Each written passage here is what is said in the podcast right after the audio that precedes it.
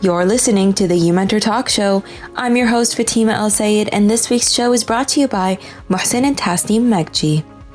On this weekly talk show, we invite experts to learn from their career journeys as professionals in their fields. Tune in every week on Saturday at 3 p.m. Eastern Standard Time to hear the advice of these professionals. And remember, if you have any questions for the panelists, please leave them in the comments section so we can answer them throughout the show. Today's guest is Imran Datoo. Imran keeps people's heart rate stable as a pharmacist and lights up their hearts with a love for the Ahlul Bayt alayhim salam when he recites.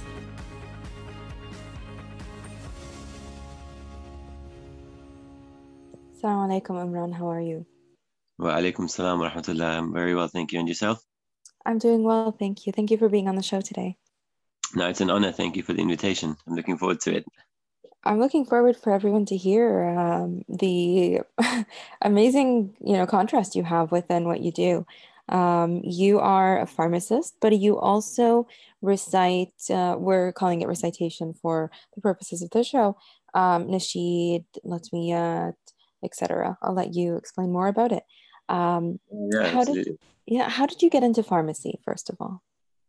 So um, pharmacy, I think um, during my GCSE years. So I think when I'm when I was around 15, 16 years old, it stemmed from my interest in um, I don't know it's a bit geeky and a bit nerdy, but like mathematics and chemistry mm-hmm. was um, something I, I really enjoyed as subject in school, and um, you know that led to the next question as to what could these subjects lead to career wise. Mm-hmm. And um, I think uh, pharmacy shouted, you know, shouted at me, and I think um, also as that science those sciences could lead towards a uh, the route of being a doctor as well. But I'm not very fond, or I don't really like the idea of um, you know cutting bodies, which I believe is in the training. so um, so I think pharmacy was something that um, you know shouted out to me as a lot of math and chemistry involved. Mm-hmm. Um, so and you know and the idea of helping people as well was there. So I think that that's why it, it, it appealed to me as a career. Did you always know that you loved math and sciences since you were younger? Um, not not so much younger. I think um, it was, I guess, through I knew I knew times high school and our times secondary school. Going towards mm-hmm. that, uh, it was just um, I found I don't know. You know what? Maybe it's because my uh, father is a chartered accountant, so I have uh, numbers in my blood.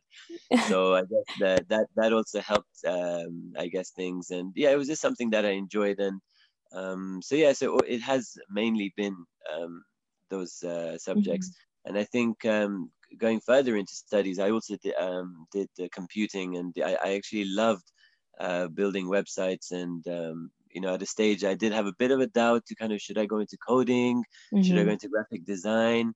Um, but uh, but then I think you know, with the guidance of the parents too, and you know, just when I kept my mind straight, I think pharmacy was, alhamdulillah, the right choice um, to go into. Uh, you mentioned something. Uh, you said in our terms, um, high school in your terms. What do you mean by your terms? You are As, in the side of the world? Yes, so, so I'm in the UK, mm-hmm. um, in, a, in, a, little city called Peterborough. Uh, not many people have heard of it, but um, it's uh, it's north to London. I guess that's the best geography I can give. Yeah. Um, but yeah, so yes, I'm I'm here in the UK, and we refer to high school, I guess, as secondary school. Mm-hmm. So interesting. Oh, it's nice to just uh, know that because people um, may assume that you're, you know, from North America. Um, I hope my I hope my accent is makes it clear that I, am from England. you know, you get a lot of people who um, actually studied in different countries in schools that are, um, you know, they speak with that accent. So yeah, and they live in well. America. So it's, uh, mm-hmm. you know, sometimes you never actually know. You never know. yeah. Um, so in the UK, what's the process like in terms of uh, applying to become a pharmacist? So um, I think so it mainly starts with, uh, like I said, the GCSEs, um, and um, universities basically look for certain grades because um, careers like or uh, courses like pharmacy, medicine, um, optometry, dentistry, they're quite competitive. So um, universities do demand a certain type of grades. So from the GCSE level and uh, more so A levels, Mm-hmm. Um, uh, there is a, a, body called UCAS where you accumulate points through your A levels. and the university will offer you the degree so long as like a conditional offer so long as you uh, get the particular grades they require in the subjects that they specify so it's quite a specific um, requirement from them mm-hmm. um, and it does add a little bit of pressure um, you know to yourself and especially in my in my case um, I remember they they they needed me to get certain grades and they needed me to get a, a B in biology as well as a science and um, I wasn't amazing at biology. I always used to get consistent C's, so it did add uh, a lot of pressure in that aspect. But alhamdulillah, at the end, um, you know, with the help of Allah and Ahl Bayt, mm-hmm. um, I managed to get the results that I needed. Now, you um, in the UK, you finished with a master's, correct? Um, the four years of undergrad, you finished with a master's degree. Um, yeah, that's correct. So the so the course that the, uh, they offer for pharmacy in the uh, in the UK, it's a master's degree. So you do your four years and you graduate with a mm-hmm. master's, um, and then that's followed by a, a one year pre registration year where you are working in a pharmacy. So it's more of a hands on learning. Mm-hmm. Um, and then at the end of that, you have an exam, which is like a national exam. The whole of UK, um, you know, all the pre-reg pharmacy students uh, sit the exam, and you pass that, then you can uh, practice as a pharmacist from there on. And currently, you're practicing. Um, you yeah. Is... So alhamdulillah, this is my six. I've been practicing for six years now. So mm-hmm. uh, yeah, I'm in my sixth year practicing. What I th- I think there's like a couple um, different. How do you say? Uh, like you can be a local pharmacist. You can be part of like a small community. You can be in uh, different types of pharmacy. Correct yeah so there are mainly in the in the in the uk and i'm sure around the world mainly there are three types of um, pharmacy you can go into mm-hmm. um, the one that i that i'm within is known as a community pharmacy mm-hmm. and uh, that's where i think eh, like in, in the states and in canada it's like costco walmart and being part of that retail kind of group but mm-hmm. in the mm-hmm. uk i think it's more um, community based so the pharmacy that i'm particularly in uh, we're within a very small village and the idea is to kind of you know integrate with the community as much as you can and um, you know make them also feel that uh, they can come to the pharmacy even just for a little uh, chat. And you know it's it's uh, mm-hmm. um, you know you make the uh, healthcare um, obviously priority one uh, but it's also a nicer friendly environment. And uh, i'm someone as you can probably tell by now who loves to talk.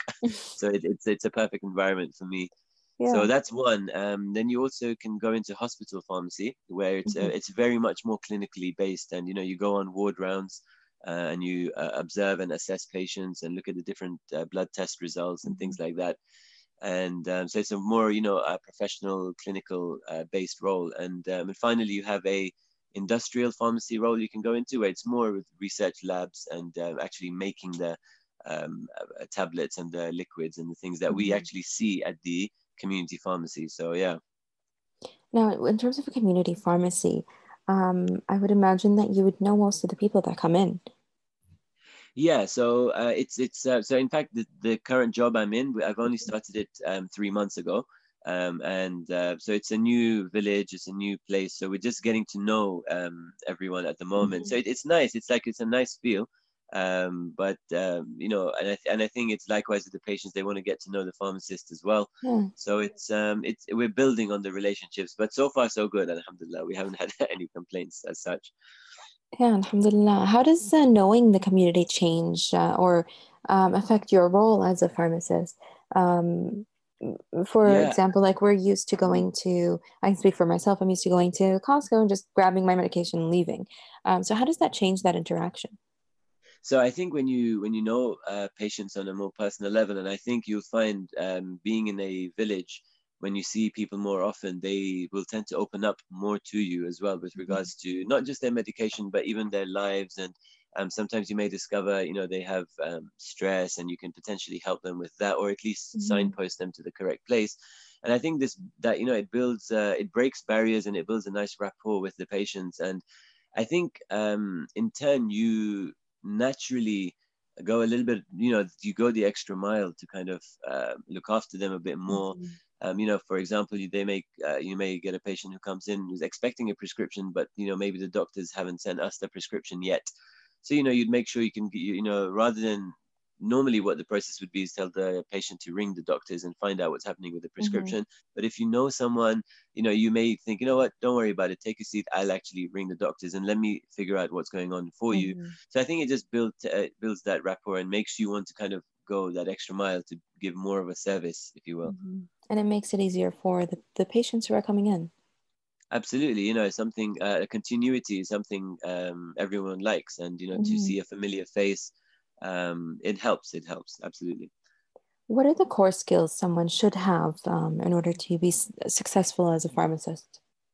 Um, so I think um, speaking uh, from my point of view, so in a mm-hmm. community pharmacy, um, I think you definitely need people skills. People skills is a must because you know you're interacting with the patients um, the whole day. I mean, you know that that's um, what you're doing, not just um, checking off the prescriptions, but you're actually giving advice, you're counseling the patients. Mm-hmm. So, you know, if you don't have people skills, they may find you a little bit abrupt um, and may not be, you know, the main thing is may not uh, appear to be approachable.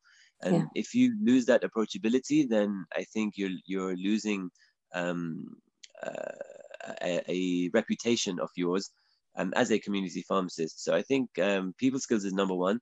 And also, if you're managing the store, um, you know, you need leadership skills. You need to be organized um, to, and you now need to know how to deal with stuff, issues. And it, mm-hmm. actually opens up your eyes quite a lot as to how um, different people exist in the world because, you know, um, you just feel that, oh, yeah, this is the way I do things. But then there's someone who can, uh, you know, the same thing can be looked at like 10 different ways by 10 different people.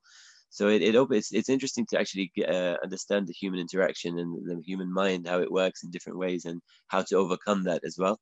Yeah. Um, that's uh, very interesting to hear because I think a lot of people might have these skills, but maybe uh, scared because of the math and science side. So, can you tell us a bit more about how much math and science it really takes, and if, uh, like, how good you have to be at that, and if something can also overweigh uh, something else? Yeah, so like I think with um, especially with regards to the entry requirements to the course, um, maths is a must. So that's like wajib. Yeah. and um, and then one science um, is is also a must. So that can be the chemistry, biology, or physics. Mm-hmm. Um, and within the course maths is a core aspect so you have like a lot of um, percentage of your degree goes towards math examination mm-hmm. um, and simply because during your pharmacy when you start practicing you're uh, involved a lot in dosage calculations and to make sure you give uh, the right say amount of tablets um, yeah. and um, it yeah it, it sounds like it's not much but i think when you look at what there is uh, what different types of calculations that you can mm-hmm. do and what kind of um, things you need for patient safety, especially. That adds a lot more depth, a lot more um, pressure onto you as well. So mm-hmm. um, you need to be fairly good at it, I would say. Mm. Um, but I mean, take my example at A levels.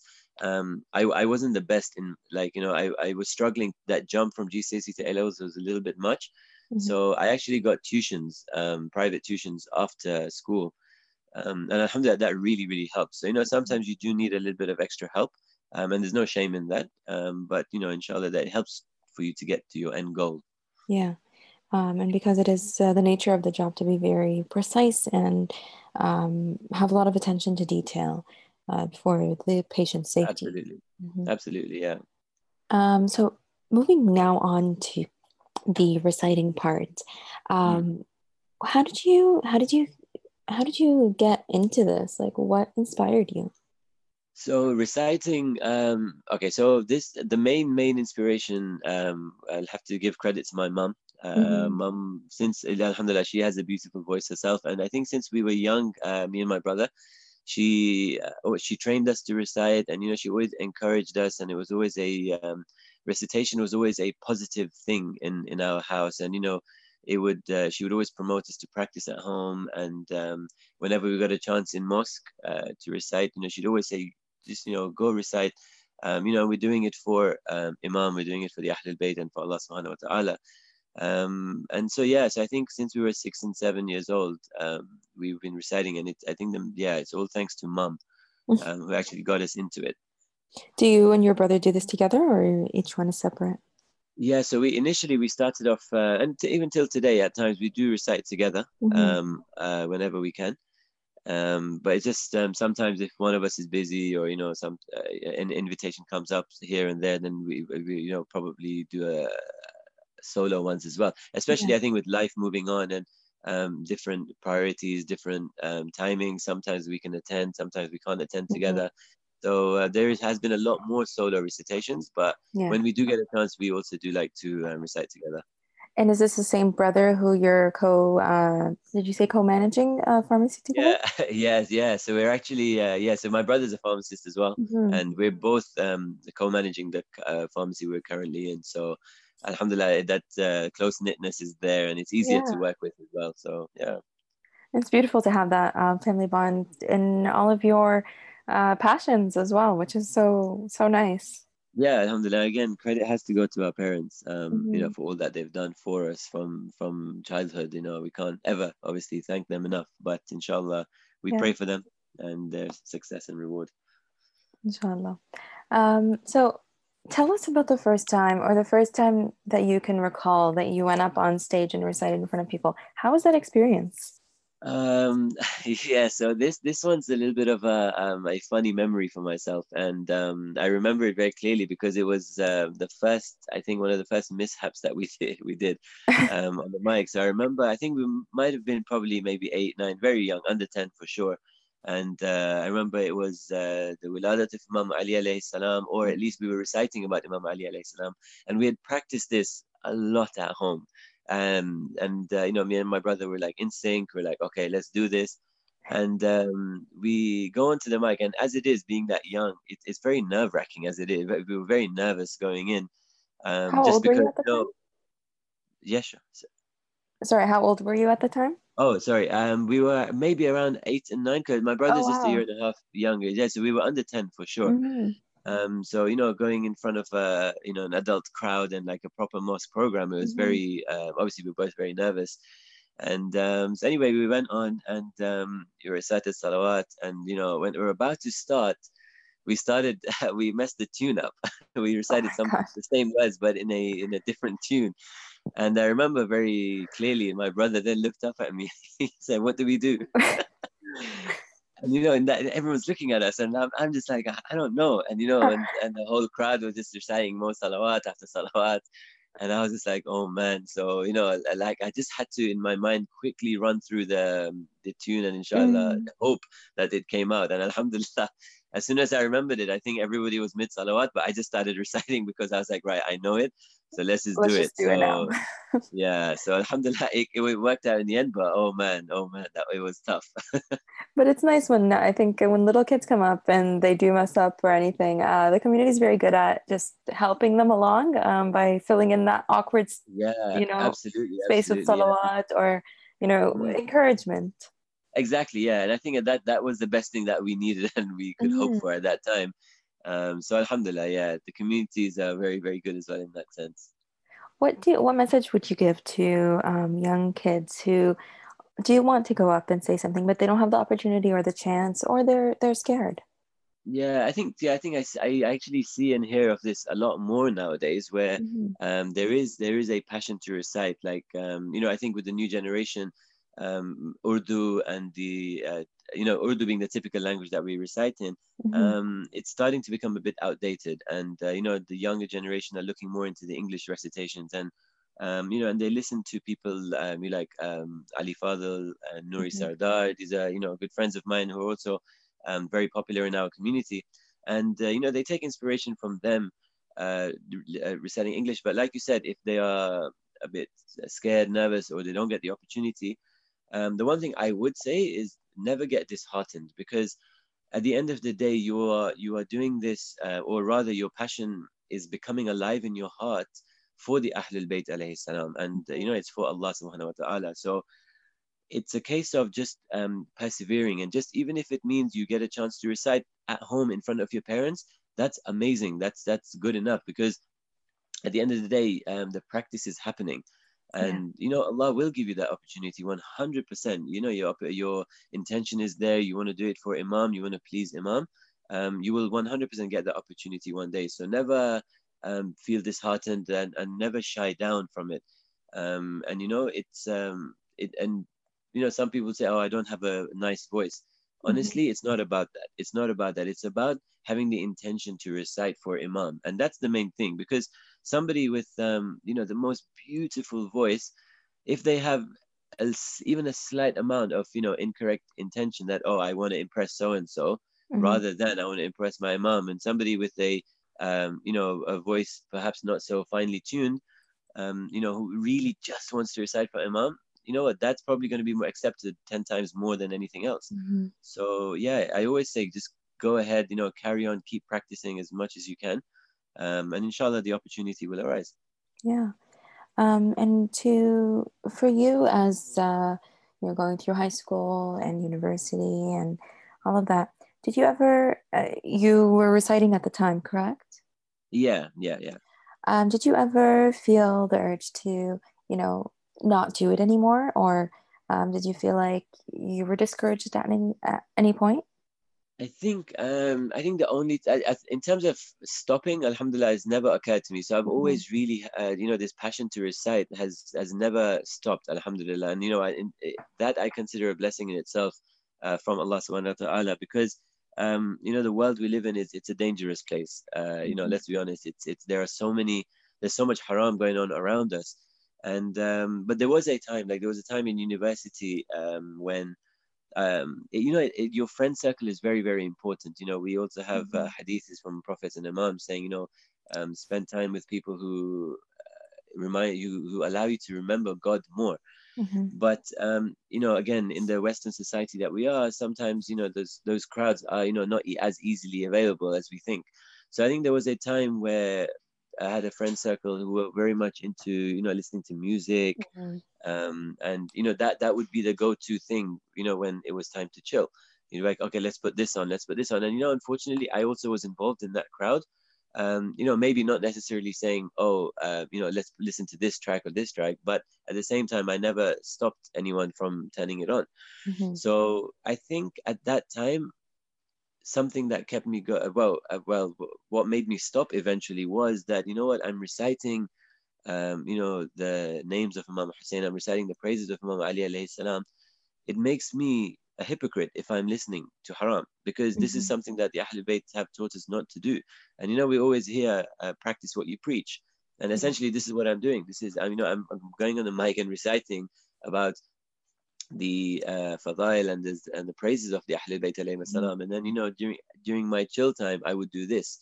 So I think that was a, rather than anything to take me away from reciting, it was more um, a, a, vehicle to kind of take me closer to Allah and to actually stop mm-hmm. that side of my life, um, you know, and to take me away. And I know I, am Alhamdulillah, I took myself away from that, um, uh, the music time, if you will, and I kind of filled it with listening to nasheeds and nohas.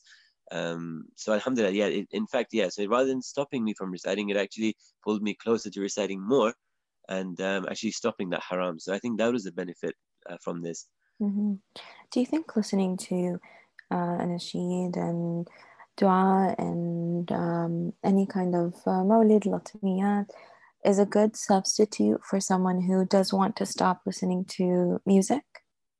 Um, I, think so because I'll be honest, that's what I did. So mm. um, you know, rather than filling my days up with music, it was it was it literally initially I did use it as a, as a substitute in the hope that um, you know after a while this would uh, become a love for me um, and you know, and it would eradicate the need to listen to any any haram at all.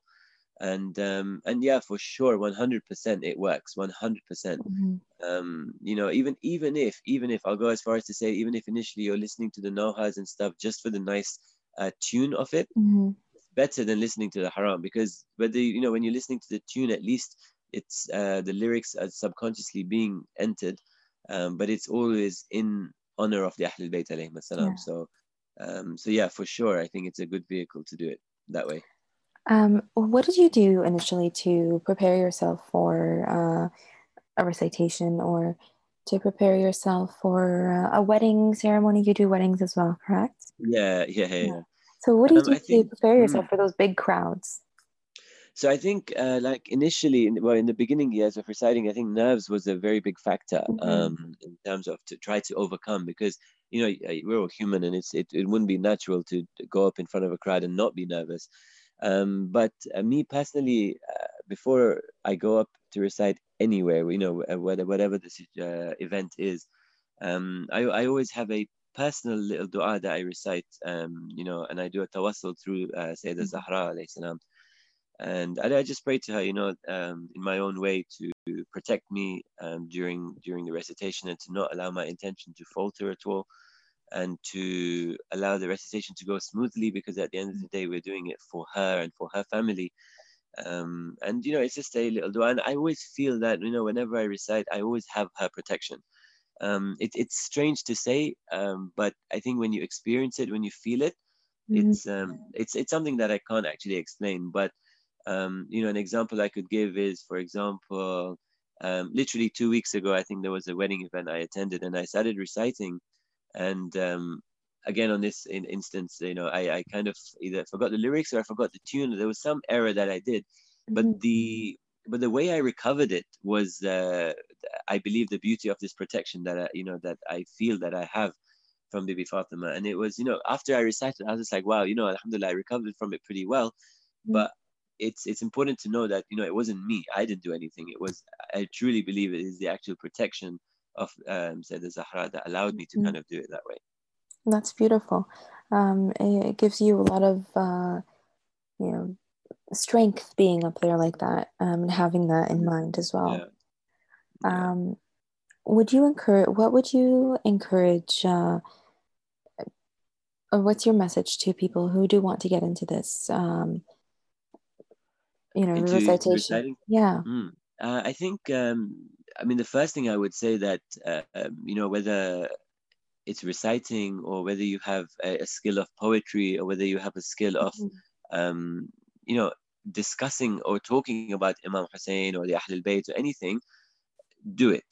Because you know what? Anything little, um, it's, it's still in service of Imam Hussein. So whatever skill you have, and you know, it may be um, even if you say, for example, you play football, you're an amazing football player, and I mean the proper football, not soccer, as, as you know it's termed over there. um, so if, if you're a, if you're a football player, for example, something you could do again to serve Imam Hussein is maybe organize a football tournament, and uh, we know there's this a huge body who is Hussein that's out there who are doing a phenomenal job. Um, you know, organize a tournament and have who's Hussein sponsor it. So and you know have messages from Imam Hussein there. And what you're doing there is you're using a skill that you have mm-hmm. and putting it towards the service of the Ahlul Bayt. So the first point is, you know what, anything, anything that you're good at or anything that you do in life, try tailor it towards um, the service of Aba Abdullah Hussein. And you know that that is um, that will attain you some satisfaction that you you know that you don't actually know exists until you do it. Um, but if and but with recitation, like I said earlier, you know if you if you have a passion and um, you know you feel that you perhaps haven't got a, a you know your voice isn't fine tuned there or you know we have to realize that everybody begins at, at a very basic level. But mm-hmm. the idea is if your intention is clean and you know you want to do it to please allah to please our imams um, just keep practicing keep practicing. And you know what? It doesn't matter how it how you sound. Eventually allah will give you that blessing and allah will and even if he doesn't you know maybe the blessing is the your sincerity which some people don't have. That sincerity itself could be a blessing. So you know whatever passion you have especially if it's reciting make sure you do it you know don't stop and um, you know keep practicing even practice in front of your parents in front mm-hmm. of your mm-hmm. friends in small crowds um, but you know get get it done and uh, inshallah you'll get the reward and the peace satisfaction as well inshallah. from it and if you have a passion for football, you can come out to the Moja Games 2020. oh, there well. you go. There you go. Promotion. Absolutely. um, it's going to be in Richmond, Virginia this year. So it's um, in a few months. Uh, yeah, and, no, I heard the last one went. It was yeah. really big, so I had a lot of my friends big, actually yes. went. So alhamdulillah, good, good job. You guys are doing a phenomenal job. Absolutely. So maybe you know. we'll see you there this year as well.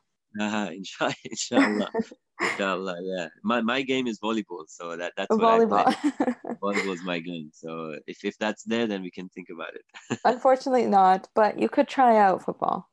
I, I could try out. I could try, inshallah. Thank you so much for um, the amazing advice you've given us today. Uh, what's your final piece of advice? Uh, we've come to our to the end of our show, unfortunately, but we'd love to uh, hear uh, no, your final message. So I think um, just to kind of reiterate what I've said in terms of um, you know your passions in life, whether mm-hmm. it's um, you know whether it's regarding your career, whether it's regarding um, recitation, if we can, it's very important to try do everything for the service of Allah subhanahu wa ta'ala. Because even going to work, you're serving God. Because what you're doing is you're, you're you know, you're earning um, rizq and you are providing for your family and uh, which is a mustahab act and you know you are mm-hmm. providing and so it's all in the at the end of the day it's all in the service of Allah and I think sometimes what we don't do is we don't actually keep God in our mind and we lose that thawab and all you have to do is just think you know what I'm working for the sake of Allah subhanahu wa ta'ala and you get immense thawab mm-hmm. straight away so it's I think it's a case of just keep Allah in the forefront of whatever it is that you do whether it's working whether it's um, you know doing something in service of the Ahlul Bayt directly, such as reciting or giving majalis. Um, yeah, keep keep Allah in your mind, and you know that that will prevent you from going astray, and it will also keep you steadfast on the right path. Inshallah. Thank you so much, Imran. No, no, anytime. Thank you so much for having me. And um, inshallah, I, I really, I, you know, appreciate what you guys do, and it's a phenomenal thing that you're going to do, trying to get the young um, engaged into this kind of thing where it's, where it's like a little community. So yeah. um, I think it's phenomenal what you guys do, and may Allah reward you guys for all your efforts, inshallah. Thank you so much. Ahsan, take care of yourself. You too. You were just listening to the UMentor Talk Show. If you missed this or future shows, you can always hear the replay on the UMentor website under prior talk shows. And while you're there, why not subscribe to our iTunes podcast so you never miss another show? If you want to reach out to today's speaker or speakers from any of our previous shows to ask these professionals any questions you may have, just visit our online platform at umojooutreach.org slash unleash the future slash groups or visit the UMentor website and hit the link for online platform. Thank you for listening to our speaker today on Facebook Live. Be sure to tune in next week on Saturday at 3 p.m. to hear more stories from our next guests.